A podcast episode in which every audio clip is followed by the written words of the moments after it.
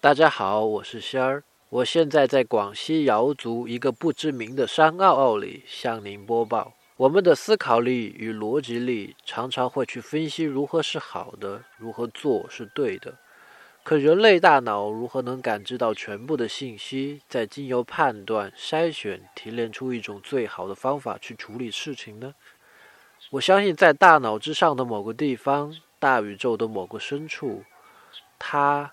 会安排好一切，我只是简单的去经验。